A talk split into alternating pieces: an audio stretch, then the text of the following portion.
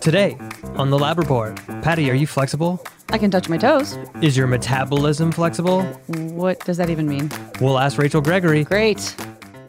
The world of medicine can be challenging. Clinicians and patients are always looking for more options, more effective treatments, and in the end, more answers. Functional and integrative medicine focuses on addressing root causes of disease.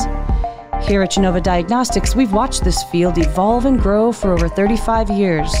We've not only adapted, we've led. Join us as we talk about functional medicine, laboratory testing, and optimizing health. Welcome to the Lab Report. Even though we're standing up, I've still found something to fidget with. You always seem to find a fi- something to fidget with. I'm a fidgety You person. are. You are. It's okay. Hello. Hi, Michael Chapman. Hi, Patty Devers. Welcome to the Lab Report, sir. Let me settle in here. That was a heavy sigh. I'm just I'm, I'm getting settled in, you know? You Oh. welcomed me, I'm kicking my it. feet up. Thinking about hitting the fridge in a second, get a beverage. Oh. Welcome, everyone, to the Lab Report. This is a Genova podcast, all things functional medicine, specialty lab testing, integrative therapeutics, and I'm going to slow down my speech now. You know what I think people should do? What's that? I think people should go to iTunes, Spotify, and subscribe to this podcast. Download, rate, review. And you're going to slow down your speech now? Maybe. You don't do a lot of that, do you? I'm just settling in. So, one thing that you can do if you have a question, you can email us. Right. Podcast at gdx.net. That's where you send your emails off to. They'll they'll get filtered into our massive filtration system where we collect all the emails that you guys are sending us. It's amazing. Is it that massive, really? I think it's just an inbox. Yeah, it's just an inbox. You're right. It's a good point. Trying to be all fancy. I'll stop with that silliness.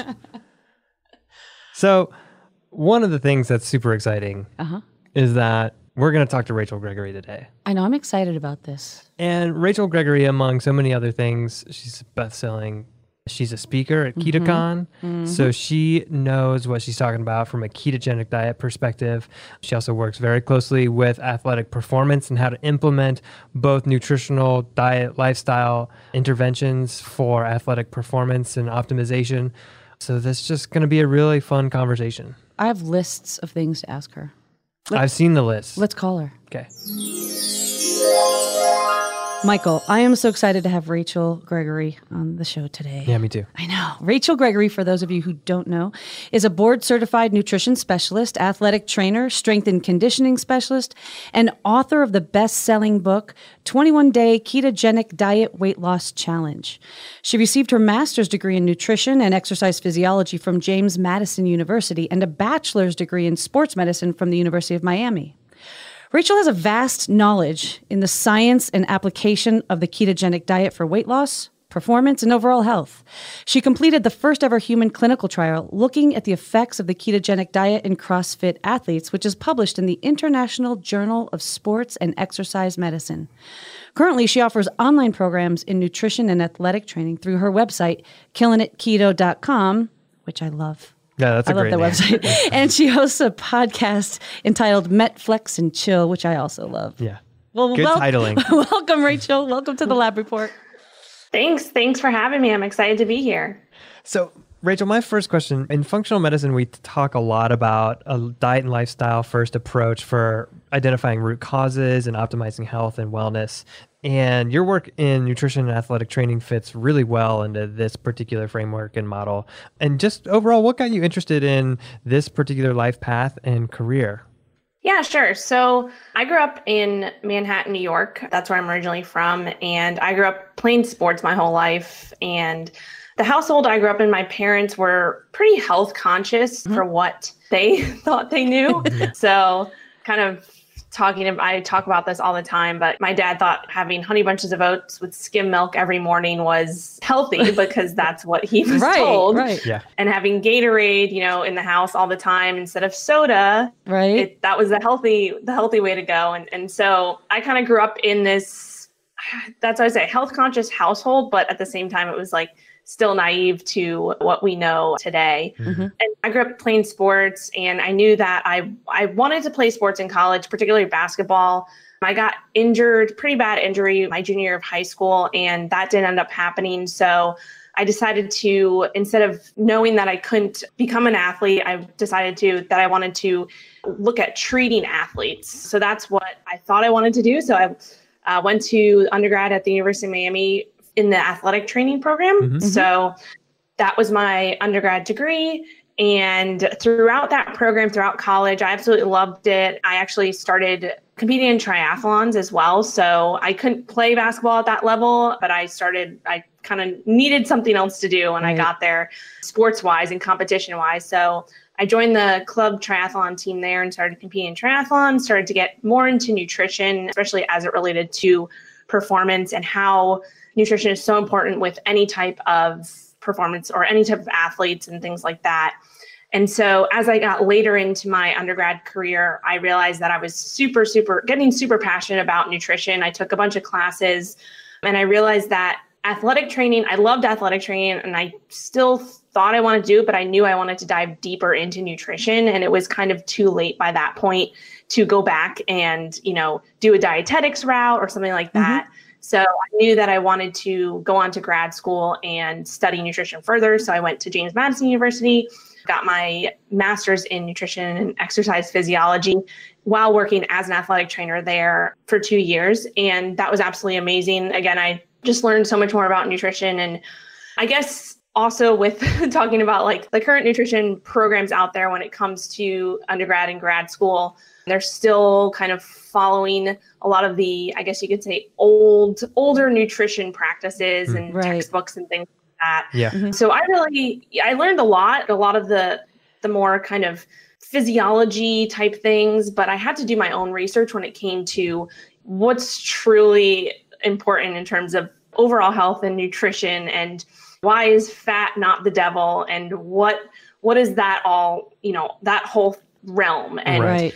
So that's what I dove into when I got to grad school. And yeah, I'm sure we can get into some, some of that stuff as well, but that's kind of my, yeah. uh, my yeah. journey. yeah. Well, as part of that journey, it appears that you've stumbled upon the ketogenic diet because you wrote this best-selling book called 21 day ketogenic diet weight loss challenge and you're pretty well known in the field as an expert in ketogenic diets. And you know keto's so popular these days. What do you think are the biggest misconceptions of ketosis that patients and clinicians should know about? Yeah so when i got to grad school i was i had to do a thesis on for that two year program and i came across the ketogenic diet.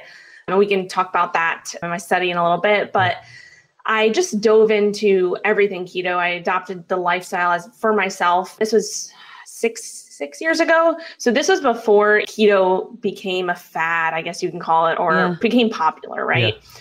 And so I would say that one of the biggest misconceptions, especially if you are new to this space, to keto, to following like a lower carb diet or lifestyle, it's really understanding that ketosis is is it's not a fad, right? It is a metabolic state. Right. Um, right. So being in a state of ketosis just means that your body is producing ketones, and as you kind of become adapted to doing that, your body starts to learn how to use those ketones or that fat as well for fuel. So you're able to tap into your own body fat stores and basically use that for fuel versus if you were following like a really high carb diet, you wouldn't really, which is the standard American diet, which is what most people follow, I guess you could say. right. Um, I guess it's changing a little bit now, but you're not able to really tap into those fat stores to convert them to ketones to be used for fuel. So that's kind of one of the biggest misconceptions. It's ketosis is a metabolic state and also understanding that keto and the ketogenic diet came about to treat children with epilepsy. That's where it was founded years ago and there was a standard ketogenic diet, right? That mm-hmm. was very very very high fat low to moderate protein and extremely low carb. And that's what we would call a standard ketogenic diet. Uh-huh. But a lot of people don't realize that the standard ketogenic diet, just what I said, it was it was founded to treat a specific disease and ailment, particularly epilepsy in children, because their brains could not use glucose or sugar for fuel. And so they had to find another fuel source, which was ketones. And so that standard ketogenic diet was developed for that specific ailment. Whereas nowadays, most of the people who embark on a ketogenic diet are just looking for, I mean, a lot of people find it or hear about it and like, oh, it's an easy way to lose weight. So obviously a lot of people are attracted to that. Right. Yeah. But the standard standard keto diet is not necessarily what the average healthy, you know, semi-healthy or even, you know, someone suffering from diabetes has to follow, right? Mm-hmm. And so that's where there's a big misconception there. It's like you can still get into a state of ketosis, not necessarily following a standard super, super high fat, super low carb diet. Right. For a lot of my clients that I work with, and kind of just what I've promoted over the years is and found to work for myself and for my clients is really still focusing on protein, having protein a little bit higher than the standard keto diet. Fat is still high, but not as high. Mm-hmm. And mm-hmm. carbs are kind of this lever that you can go lower, higher, depending on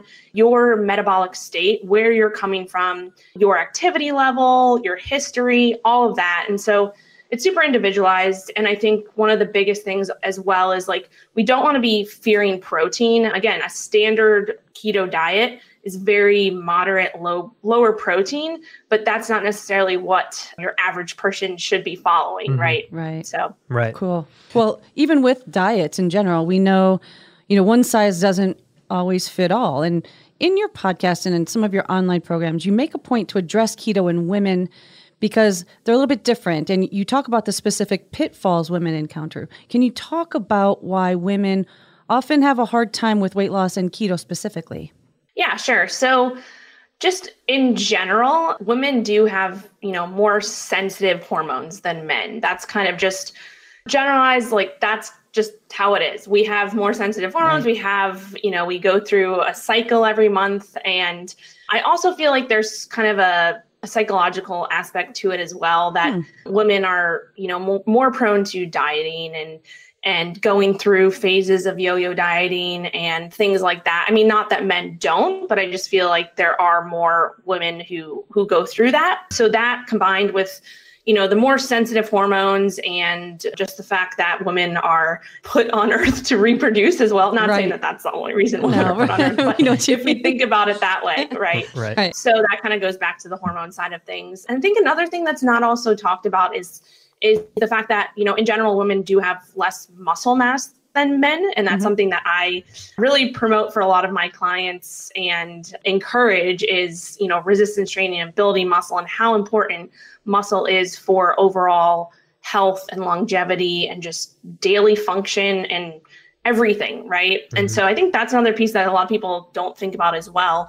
But there are some pitfalls for women, mostly coming back to that more sensitive hormones that we have and our body our body's like not being able to maybe take as much stress as maybe our male counterparts so for example following a ketogenic diet like being in ketosis it is a stress on the body just like exercise is a stress on the body. Mm-hmm. They're good stressors but to a point. point and so i think it all has to come kind of come back to that overall stress load that you're under specifically with women and with you know our psych- monthly cycles and things like that there's kind of this tipping point where if you from my experience right from my experience for myself over the years and working with mostly women clients over the years a lot of women come to me and they're just overly stressed. They their allostatic load what we call is basically our overall stress load whether mm-hmm. it's from taking care of our kids taking care of you know our husband you know Right.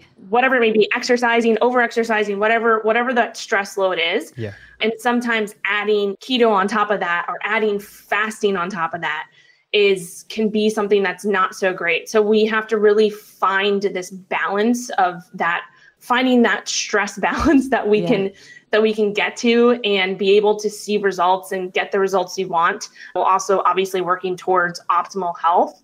And so i think with women there's just a balance. And and again it, it also comes back to just realizing that everybody is their own individual and there's there's no one size fits all. And that's something that i've learned throughout the years um, especially when i first got into keto. I i went through years of yo-yo dieting and just try especially getting into nutrition just trying all different things right? And and so i kind of when I found keto and I started doing it for myself and, you know, got all this mental clarity and just felt like kind of this freedom from thinking about food all the time. I was like, wow, this is it. Like, I'm never going back to eating carbs again. Mm-hmm. And then over the years, you know, I learned and I experimented with so many different things and I worked with clients and found what worked for them and things that didn't work for them. And I've realized, like, coming to now that especially over this past two years it's just like there's so there's everybody's so different. There's no one way. And if we are dogmatic about our views it becomes really hard to help people and to educate them and really find what works for that individual.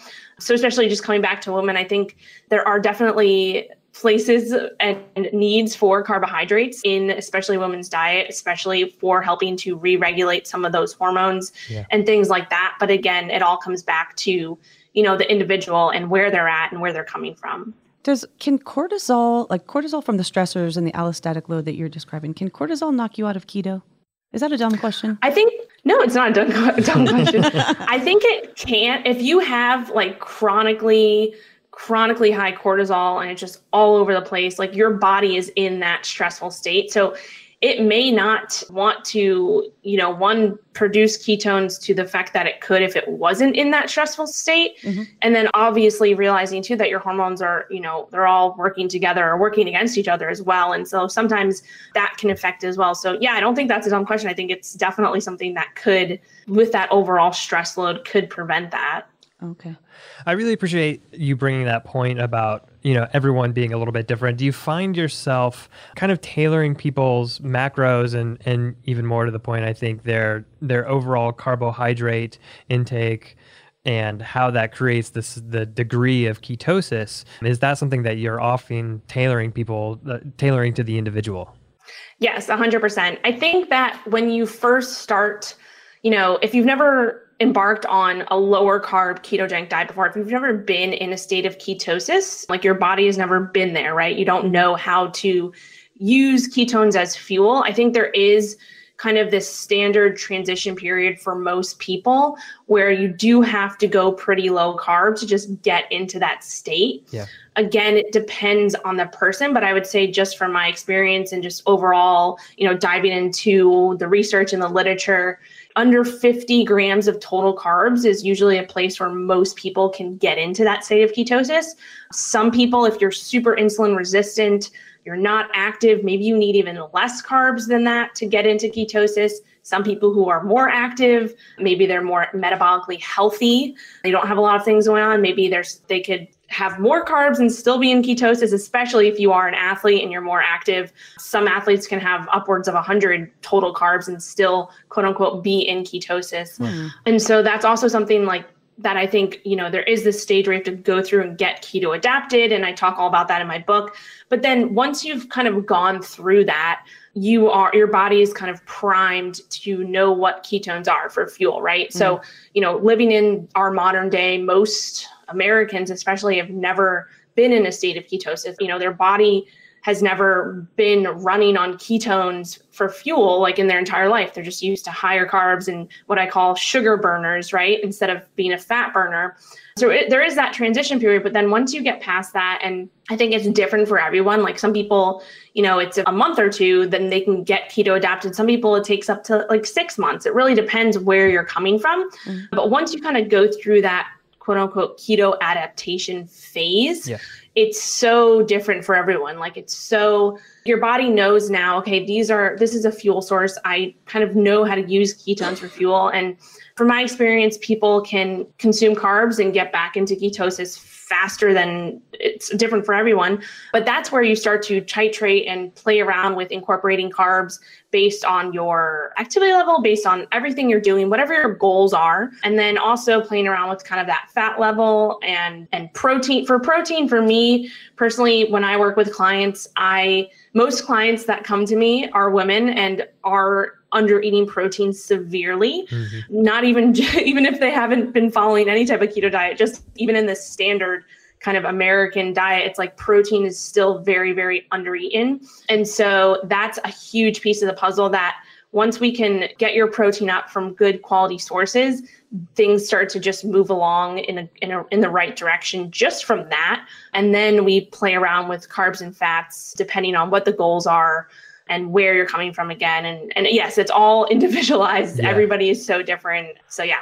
That's interesting. And I've heard you talk too about, you know, once people start to get accustomed to ketosis, maybe get a little keto adapted, do you ever run into individuals having a hard time with sustaining weight loss or maybe plateauing or maybe even kind of moving backward from a, a weight loss perspective do you, do you notice this sort of phenomenon i, I feel like i heard of this Yes, yes, of course. And that's where um, a lot of my clientele come to me. They're at, like a lot of women, like I mentioned, they're at this plateau. Maybe they've, you know, particularly gone keto for a while and they saw really, really great results initially.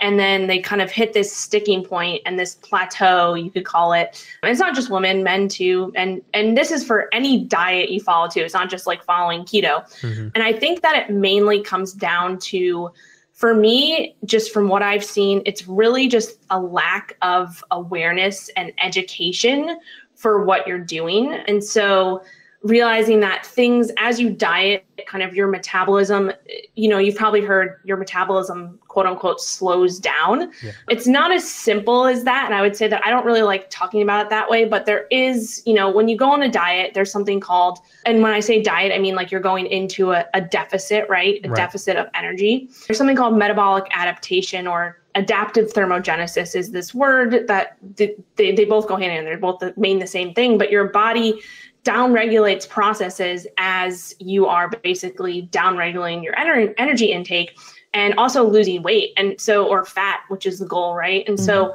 you know many people go on a diet they see initial fat loss or weight loss especially with keto there's that initial drop in water weight and then they should continue to see results as they're going but then they hit this sticking point.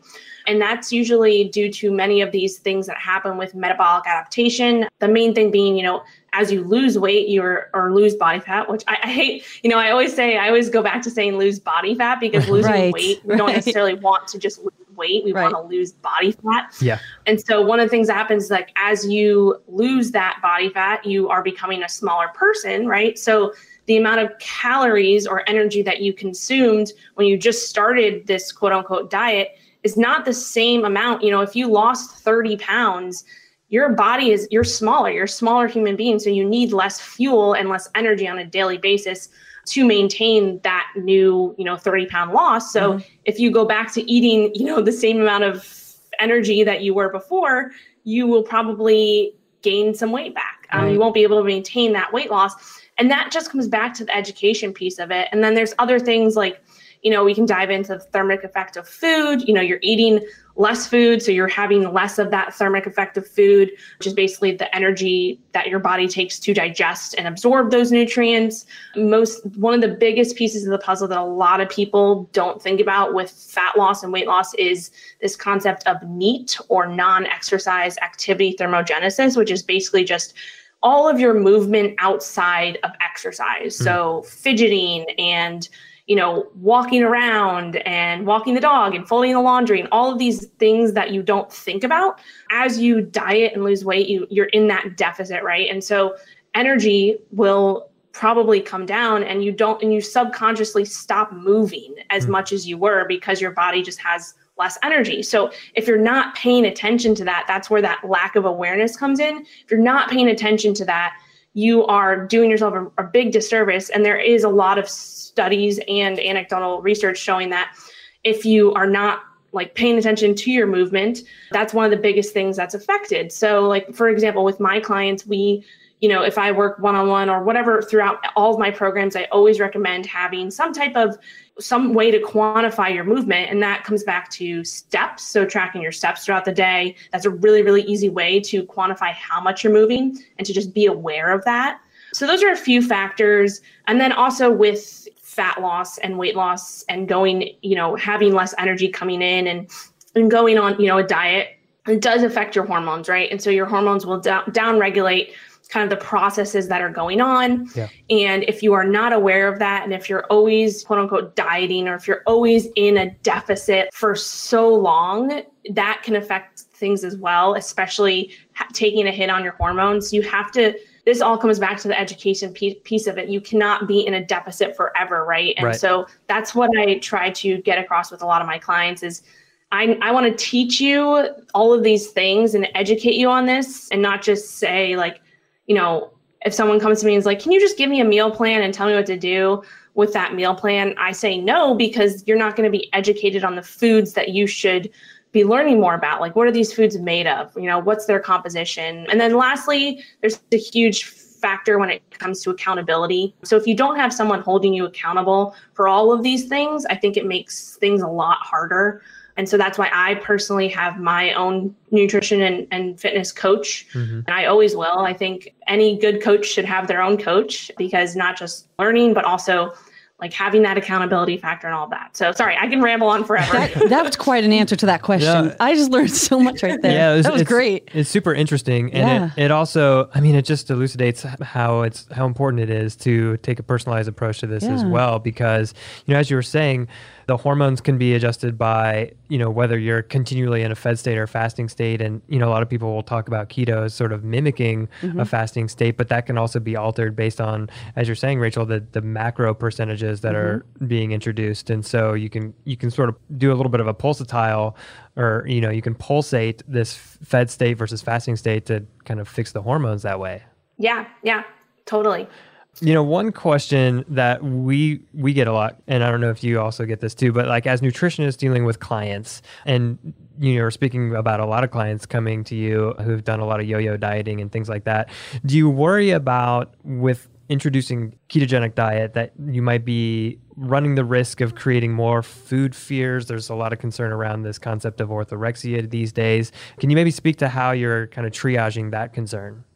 Yeah, sure. And yes, it's completely true. And, you know, I've gone through this myself too. Like I mentioned, when I first embarked on, you know, the ketogenic lifestyle, I was like, wow, like I, you know, I love how I feel. I'm getting the results I want and I'm, I'm never going to eat carbs again, right? Carbs are, carbs are bad. worst. Right. Um, and I've obviously learned over the years, just getting into the field myself, working with people, it's like, when we look at food as bad or good, that's the big issue. Like food doesn't have morality behind it. We can't shun certain macronutrients and things like that. We know that we went through this whole period of fat phobia, right? And mm-hmm. we, we see what that did right. yeah. for all of our health and, you know, diabetes skyrocketed, mm-hmm. obesity skyrocketed, all of that. And so I think now, especially the last few years with keto getting popular, one of the issues is that we're now starting to develop this carb phobia. Something that I went through, it's something a lot of my clients are going through. They come to me in this really just carb phobic state. And so that's an issue in itself. And so that's what I try to kind of my just again, as I've learned over the years, you know, keto is not the end all be all. I do think that following a lower carb lifestyle is very advantageous for just health overall, you know, reducing inflammation, keeping that inflammation low. Again, so many people are suffering from insulin resistance and diabetes nowadays. It's like following a lower carb diet and that being kind of the home base. And again, realizing that lower carb doesn't necessarily mean under 50 grams forever. It also depends on, you know, where you're coming from. And so whether that's going up to 100, 150 carb, 200, whatever it may be, there's no number. Everybody's so different, right? But kind of coming back to your question, I think that there is a lot of carb phobia kind of circulating nowadays with keto being so popular and all that. And I think it just comes again back to that education piece of it mm. and finding what works for you and what you feel most comfortable with. And that's why I love this concept of metabolic flexibility yeah. in the sense that, you know, you're teaching your body how to, to be able to tap into different fuel sources and use those fuel sources at different times. So, you know, using fat and ketones when it's warranted, maybe when you're sitting at your desk all day, you know, you're not really moving versus, you know, if you're super active and you're doing whatever it may be maybe you do need to, you do, do need carbs and glucose for that activity and just have it like teaching your body to be able to go back and forth between those fuel sources i think is super super important it's something that most most of us can't do, right? Because mm-hmm. we're always most Americans and are always in that, you know, grew, grew up in that higher carb state. So like I said, they can never tap into those ketones for fuel. And then kind of on the other side of that, if you're someone who's been following a very low ketogenic diet for a long time, like years, you might not be able to use carbs anymore effectively. Right. So there's like this spectrum and it's we need to find this balance and it's so different for everyone, but you know, just kind of answering your question, I think there is fear and there is carb phobia and there is still fat phobia and things like that and just we have to realize that food is not bad or good. It's fuel. And there, I mean, I would say there are some quote unquote bad foods that, that I would categorize, mostly just like super processed and, right. you know, factory made foods. Right. Mm-hmm. Um, but yeah, that's definitely something that I work with a lot of clients through. And kind of again it co- all comes back to that awareness and that education piece of it and how how we're using these foods for fuel and that that's kind of yeah. what i see perfect and i mean in the clients that you see or even you yourself with the ketogenic diet do you ever incorporate intermittent fasting or time restricted eating in your practice yes yes so i again i went through many many experience experiments myself, yeah. um, especially getting into keto and then and then afterwards getting into inter- intermittent fasting. And I probably went down. I like to call it the the fasting rabbit hole. So mm-hmm. a lot of people go through this where they start um, incorporating intermittent fasting. They feel great. And then they're like, okay, well, if I'm doing a little bit, maybe more is better. And then they keep adding more and more and more. And especially with women going back to that kind of set, our hormones a little bit more sensitive, women can have a harder time with incorporating extensive fasting, especially longer term fasting. Because mm-hmm. again, fasting is another stressor to the body, right? So if we have too much of a stress, it's it's not a good thing. And so kind of figuring out that sweet spot. And again, this is different for everyone depending on where you're coming from. That's where we we have to go. We have to you know figure it out for you as an individual based off of where you're coming from, what your metabolic state is like, you know what your activity levels like and realizing that especially for women fasting every single day for you know 20 hours is probably not the best idea for mm-hmm. like long term mm-hmm. just because of that stress response and just because of other things that are going on right and so i think that that is i incorporate intermittent fasting for myself and for my clients but it all comes back to finding that sweet spot and then also realizing that it changes as you are going through your life, right? You know, mm-hmm. there might be a period of time where you are not under any stress at all or, or not under much stress at all and everything's kind of lined up for you, then that might be a great time to incorporate intermittent fasting. But if you are someone who is super stressed out and you're over exercising and all these things, then you know incorporating intermittent fasting may not be the best idea. So it just all comes back to you as an individual but i do think it has its place for sure especially if with someone who might be suffering from you know type 2 diabetes or looking to you know become more insulin sensitive yep. and then mm-hmm. also as an adherence tool i know for myself if i'm going through like personally or if i'm bringing a client through a fat loss phase right? If i'm putting them through a, a diet or a fat loss phase sometimes incorporating intermittent fasting can be a great adherence tool for them to be able to stick to what they're doing. Mm-hmm. but then also realizing that that can change over time as well and that's where you know it comes back to the individual. Cool. Yeah that makes a lot of sense. It's it's kind of another way to be metabolically flexible and even a little mm-hmm. bit more so to the extreme of that kind of ketosis spectrum because you're essentially you're going into a, a, deeper state of ketosis with incorporating the fasting so that makes a lot of sense if your if your main goal is metabolic flexibility exactly exactly yeah. kind of pivoting away from dietary approaches for a second and regarding athletic training We've discussed CrossFit on prior episodes and have spoken about many different athletic approaches.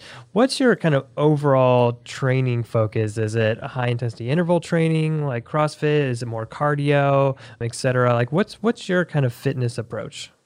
Yeah, so I did CrossFit for many years. So in under in undergrad, I did triathlon, so I was more endurance focused. And then when I got to grad school, I actually found CrossFit because I was looking for something to do. I was looking for something else to do again, yeah. and I couldn't. I didn't have time, you know, working as an athletic trainer and in grad school, I didn't have time to train for triathlons anymore. So I was looking for something different to do. And I tried out CrossFit. I just fell in love with the community and just that competition factor. And so that's where I really got into CrossFit. So I did CrossFit for many years. And then about two years ago now, I got an injury and I, I injured my back and I just couldn't I couldn't do it. So I had to take a break. And then after that, I started getting more into just regular strength, like I wouldn't say regular strength training, but more of like hypertrophy training, strength training, you know, going to a global gym and following a progressive program. I actually ended up hiring my own coach and went through my own kind of transformation, mm-hmm. which I learned a lot from. And so nowadays I just mostly focus on resistance training in, you know, your your your regular gym, but with a focus on progression and not just you know, going into the gym and, you know, doing some random exercises every day, but actually following a program that is very long term yeah. and has a purpose behind it and has progressive overload factored in and realizing that that is the only way to truly build muscle is you have to progressively overload which just means you have to do a little bit more every single time you step in the gym and so that's kind of what i like i write programs for my clients and that's what i follow currently is more just resistance training. And then I incorporate, of course, conditioning and cardio depending on what my goals are. Got it. Great, great. But uh, speaking to the CrossFit community, you actually published that, that paper on low carb ketogenic diets and CrossFit. Can you tell us a little bit about that research that you did there?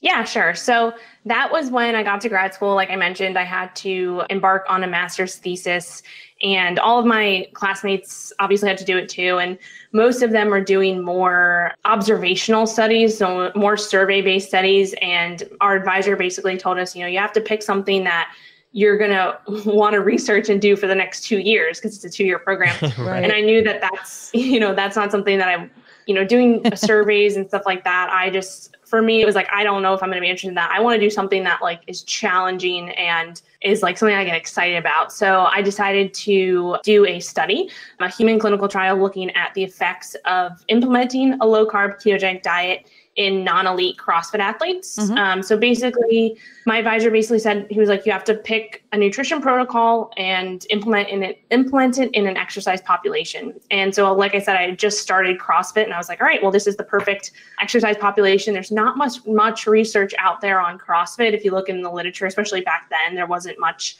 like research or papers on CrossFit as a sport. So I was like, okay, that's perfect. Mm-hmm. And then as I dove into trying to find a nutritional intervention, again, this was six years ago now, there wasn't much on keto with performance based, you know, exercise, things like that. Especially there was nothing on keto and CrossFit. So I was like, all right, well, this isn't this hasn't been done yet. So let's see, let's see what happens. So that is why and how I got into that. And so the study was basically a six week study and we had around 30 participants and we divided them randomly into two groups and one of the groups followed the standard American diet, standard high carb diet. The other group followed a low carb ketogenic diet mm-hmm. for six weeks. And we took pre and post measurements. So we did pre testing that included specific exercise testing. We did DEXA scans for everyone, hmm. other nutritional you know testing and then we did the same post testing so 6 weeks later and then throughout the entire study all of those who were following the ketogenic diet we tested ketones every single week to make sure that they actually were in a state of ketosis. And so the hypothesis was that the, the ketogenic diet group would lose a significant amount of body fat over this six weeks while maintaining lean body mass. That's what we wanted to see, or we hypothesized would happen. Yeah. And that's actually what did happen. So after six weeks, the ketogenic diet group lost a significant, like on average, lost a significant amount of body fat while maintaining their their lean body mass. And they also which we didn't expect they also improved their performance to the same degree that the standard american diet group did. And huh. so this was was pretty re- really amazing results. And actually like i my advisor he was again this was where i was very very new to keto. And he had obviously he knew a lot more about this stuff and we had to like check the results multiple times. He was like wait this is this is interesting. But it was it was you know issue and and also not every single participant lost like a like most it was statistically significant but we also have to think about research and averages and things like that. Right. and then we also have to talk about too that the fact that they're non elite CrossFit athletes, I always like to mention that because if you think of CrossFit, most people who, if you've never been to a CrossFit gym, if you've heard of CrossFit, you think, you know, oh, those those people who go to the CrossFit games and are super, super intense and mm-hmm. have like eight packs and are just like crazy athletes. Yeah. But if you go to your average CrossFit gym around the world, 90%, usually, depending on the gym, but 90% of those people in that CrossFit gym are just your average Joe uh-huh. looking to get a little sweat on, have a little competition, usually, you know, lose some body fat, get healthy. That's your average average CrossFitter, right? Mm-hmm. Mm. So it's not the super elite athletes. And so that's what I always like to mention because people think about keto and CrossFit and they're like, "Oh, you can't do that cuz cross is a very glycolytic sport." And we can dive into that too. That's kind of a whole other conversation yeah. in terms of you know keto and CrossFit and and that. But yeah, that's what kind of the study the results showed and that's great yeah i think that answered the question yeah no, it's super definitely. interesting and you know just to kind of follow up and, and piggyback on that thought you know that result that you mentioned is super interesting because I think one of the concerns oftentimes in performance athletes and whatnot with the ketogenic diet is whether that will impact overall performance. Right, and, maintaining and, it. Yeah. Yeah. And, and can that mm-hmm. fill glycogenic stores the same right. way that a, a high carbohydrate intake could do? Right. Yeah, yeah, and that's also something to think about too with CrossFit. I mean, and with any any sport when you do embark on a ketogenic diet, like I did, you know, I did my research and I and before this study, before we went through the study, I experimented with myself and and I explained to these these participants who are in the keto group that they they probably were going to notice some diminished performance, especially in the first, you know, week or two. And I told them that they needed to be on top of their electrolytes, right? That's a mm-hmm. big piece of the puzzle that a lot of people don't when they first embark on following a ketogenic diet. If you're not on top of your electrolytes, then you're not you're going to have a really hard time. And then also realizing too that with my study, protein was not reduced. So the only factor that I told these people in the ketogenic diet group to follow was keep your carbs under 50 grams of total carbs and let the rest fall where it may. There was mm-hmm. no caloric restriction. Mm-hmm. That was, you know, none of that. It was just keep your carbs under 50 and let's see what happens. And so at the end of the study, actually protein was equal between groups. It was just the carbs and the fats that, you know, kind of swapped. Mm-hmm. And so that's something we have to realize too. And then also with CrossFit as a sport, yes, it's a very, very glycolytic sport, but workouts can go from five minutes to 30 minutes or more. Mm-hmm. And so you have to realize like those 30 minutes, those 20, 30 minute workouts, you're not just in that glycolytic state or that anaerobic state. Your body is going back and forth between anaerobic and aerobic metabolism and energy systems. And you're using those just different energy systems. And with aerobic energy, like you, if you can tap into your fat stores more readily and easily, and this would be, you know, if you are adapted to that, right. you will have a bigger advantage over someone who is just a sugar burner and they are super, super carb dependent. And so we have to think about that too, right? And so mm that's where that that gray area comes in. People think, you know, if you're following, if you're in a sport like CrossFit, it's all glycolytic, but it really isn't. Like there are periods of time where you are tapping into that aerobic metabolism. And if you can tap into that fat to use a little bit more and save those carbs for those anaerobic times, right that is or those glycolytic times that's can be super beneficial.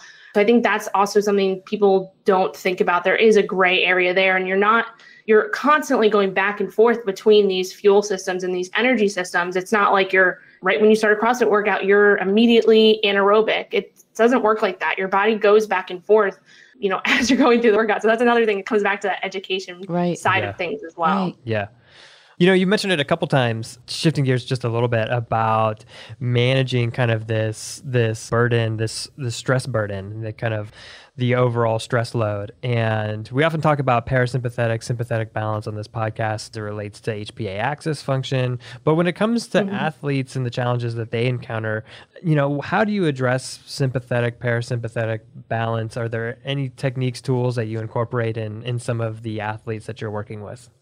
Yeah, for sure. I think this is a big piece of the puzzle that a lot of people are missing too and and not especially with athletes but even just you know your average person who is going you know on a diet or looking to lose body fat it's like yes nutrition is very very important it's probably one of the most important pieces but you know overall stress and how you're sleeping and managing that allostatic load and man- managing that those you know parasympathetic sympathetic systems and, and all of that that is another piece that's it's missing. And that's where like with my clients we track biofeedback metrics. Not just we don't just track your macros we don't just track your exercise but we track you know how you're sleeping how is your stress every single day what's your quality of sleep like what's your quantity of sleep like how are you recovering from your exercise and things like that. And so I think that's a huge piece that if you're not tracking that, you're not going to know how to make adjustments from there. Mm-hmm. So just tracking that in itself, right? Tracking those biofeedback metrics in itself is going to give you so much data to be able to to become more aware of, you know, if you are super stressed out or if you are in that more sympathetic nervous system state versus that parasympathetic rest and digest kind of mode. So that in itself is important. Then we're talking about athletes in particular, especially those who are maybe following a lower carb keto diet there can come to a point where you you do need to get into that parasympathetic state and i think and this is how i kind of incorporate carbs carbohydrates carb ups carb cycling as a tool hmm. not only to become more metabolically flexible but to help with some of these to help get you into that recovery mode right because recovery is so important and you really have to be especially with you know, when we're talking about athletes, like being in that parasympathetic rest and digest mode is where that recovery happens. And so if you are having, if you're struggling to get into that, I think one of the first things that I would incorporate probably for, you know, an athlete or someone I'm working with, again, it comes back to individual and what you're doing, but incorporating like post workout carbs, right? Whole food sources of carbohydrates in your post workout meal can help to bring that cortisol level down because we know insulin and cortisol kind of have this inverse relationship. And so if you spike insulin, that can help to blunt that cortisol response. So that's one thing that I've found to help with different clients that I work with, especially those who are athletes. So incorporating carbs post workout in your post workout meal can do that. Mm-hmm. Then also incorporating, you know, carbs pre workout can help as well with that. And so that's one of the the biggest strategies I've seen. And then also when we're talking about you know, sleep and stress management. Sometimes incorporating carbs in that sense can help with that, especially again, bringing that, blunting that cortisol response, especially at night. Sometimes if you're super wound up and you're in this kind of, if you're someone who thinks that, you know, if you're someone who experiences racing thoughts at night and you're kind of in this like you're super tired but you just can't fall asleep that's probably you're you're just in that sympathetic state and so bringing you into that parasympathetic state there's different things that you can do of course and it doesn't come down just to just to the nutrition side of things, but also like the mindset practices and, and all of that. Yeah. So that's something that's super important. But it all comes back to being aware, right? And mm. and tracking these things. Because if you don't know, like for example, I don't know how many hours of sleep or quality of my sleep from two nights ago. Like I don't even remember. But I do know because I track that every single day you know, yeah. with my coach, and he keeps me accountable to do that. So yeah, those are some things that a lot of people don't don't think about, right? Yeah. Mm-hmm for yeah. sure. And I mean, even you know, all of these ama- this is amazing information you've given today, Rachel. I mean, on all of these amazing, really clinical and practical tips for people. But you additionally have this awesome website called killingitketo.com. And there, all of the people listening to this podcast can go check this out. There's a lot of online exercise and nutrition courses. And can you talk about some of the resources you have available for people to check out free? Yeah, sure. So I so my website is killingitketo.com. It is actually going to be transitioned. I'm in the process of re- rebranding. So it will soon be called metflexlife.com. Mm. That's not depending on when this podcast comes out. I don't know if it'll be out yet, but either way, going to one of those, it will reroute you to killingitketo.com. Or sorry, going to killingitketo.com will reroute you to metflexlife.com eventually. Mm-hmm. Yeah. Um, but yeah, so I have tons of blog posts up there that are just over the the years of you know being in the space things that i teach my clients education about that that's all you know free posts and recipes and then i do have programs that are specific to you know if you're someone who if you've gotten my book and you've gone through 20 day 21 days of keto and you kind of want the next steps i do have kind of a progression with that. So i have programs that are related to just it's one of them is called keto kickstart which is beyond the book. And then the other one is keto for women which is really a very in-depth three month program which takes women who have maybe gone through keto right? And they know what it is and they've had initial results but now they're kind of at that plateau we talked about. Mm-hmm. So mm-hmm. with the Keto for Women program, it's really bringing you through three months of teaching you how to become more metabolically flexible, with that being the end goal. And then I also have a bunch of exercise programs that are based off kind of structured around that whole concept of progressive overload and building muscle and how important that is, especially for women. And then I do one on one consulting. I have my own one on one clients and I have applications for that. And yeah, so that's, awesome. that's everything you can find. And then, great. yeah.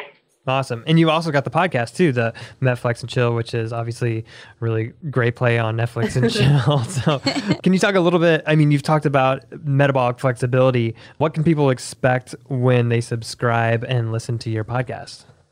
Yeah, sure. So Metflex and Chill, the yeah, the name just came. Obviously, Metflex is uh, right. short for metabolic flexibility, yeah. right. and that name just came to me. I don't know. It was just a fun, it's a great. fun name, and I and yeah. I wanted to just go with it. You know. yeah.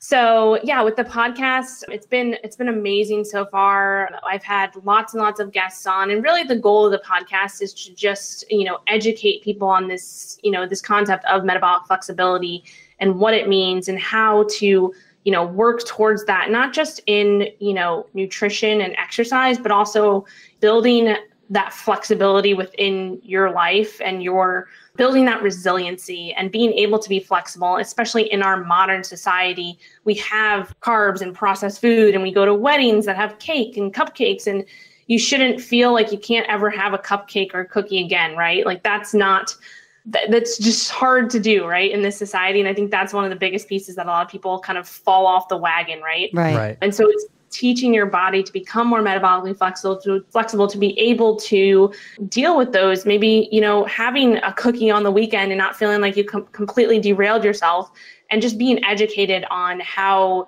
how to do that and how to I, I call it building an anti-fragile metabolism mm. so building up this resiliency and understanding how to be flexible in this world we live in and to bounce back when something might happen and things like that. So that's really the goal of the podcast. Great, great. Well, th- this episode is just jam packed full of great information, and we're going to encourage everyone to go to iTunes and Spotify and check out Rachel's podcast, Metflex and Chill. Pick up her book, 21 Day Ketogenic Diet Weight Loss Challenge, and check out her website, which was killing it, keto.com, which is now going to be directed to Metflex for Life. Met, Metflex Life. MetFlexLife.com. Yeah. yeah.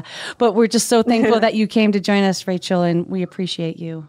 Yeah, thank you so yeah, much. Yeah, thank you so on. much. Oh, sorry. no, yeah, I was just gonna say thank you so much for. I feel like we, the functional medicine community, there's a, so much interest in this, yeah. and this will be a really great start. And we there are still so many areas that we haven't even scratched the surface of. So like, yeah, just thank you so much, and maybe right. maybe down the road we can have you on for a part two or something. Yeah, of course, of course. And if anybody's on social media, I, I, think Instagram is probably the biggest platform that I I know I'm on there every day, and I'm always posting a bunch of th- a bunch of different things. So awesome. my Instagram is rachelgregory.cns. So if anybody's on that, feel free to you know reach out with any questions. I answer questions on my podcast every single week, and gladly will dive into any other any other questions. Awesome, awesome. Thank you so Thanks, much, Rachel. Rachel. It's been really really fun. Thanks for having me. I had fun too. Oh no, Michael, guess what? What? We forgot to ask her if she likes sandwiches or what her favorite vegetable is. No, I didn't forget that. What do you mean? No, that was all part of the plan. What plan? Well, I just I knew at some point in there we're gonna we had so many questions. We're gonna have to have her on for like a part two, maybe even a part three, and that was just like it's the carrot at the end of the stick, right? That's the question that well, needs to be asked. Did she agree to be on for two and three? I don't know. I forgot to ask that. See, Michael, we do need to put in a disclaimer though. Yeah. The content of this podcast is meant for educational purposes only. It is not meant to be misconstrued as medical diagnosis and or treatment advice. Please be advised as such. You're the best. What? Next time on the lab report, we've got somebody special. Aw, who? Dr. Terry Wahls. Yay, you're right. She is special. And her story, yeah, totally amazing. Totally. You've been listening to The Lab Report. If you like what you hear, please subscribe to our podcast, rate us, and leave us a review. To learn more about Genova Diagnostics, visit our website at gdx.net. There you'll find information on specific testing, educational resources, and how to connect with our show. Call us at 1 800 522 4762 or email us at podcast at gdx.net. What if we got like a quantum physicist just for an episode for just fun? That would be fascinating, actually. Hmm, talk Just about like, like, random topics. unrelated. quarks and stuff, Yeah. Just like random things like that. Like things. we're quasars, black holes. Wow. Just a random. Patty and Michael talk about black holes.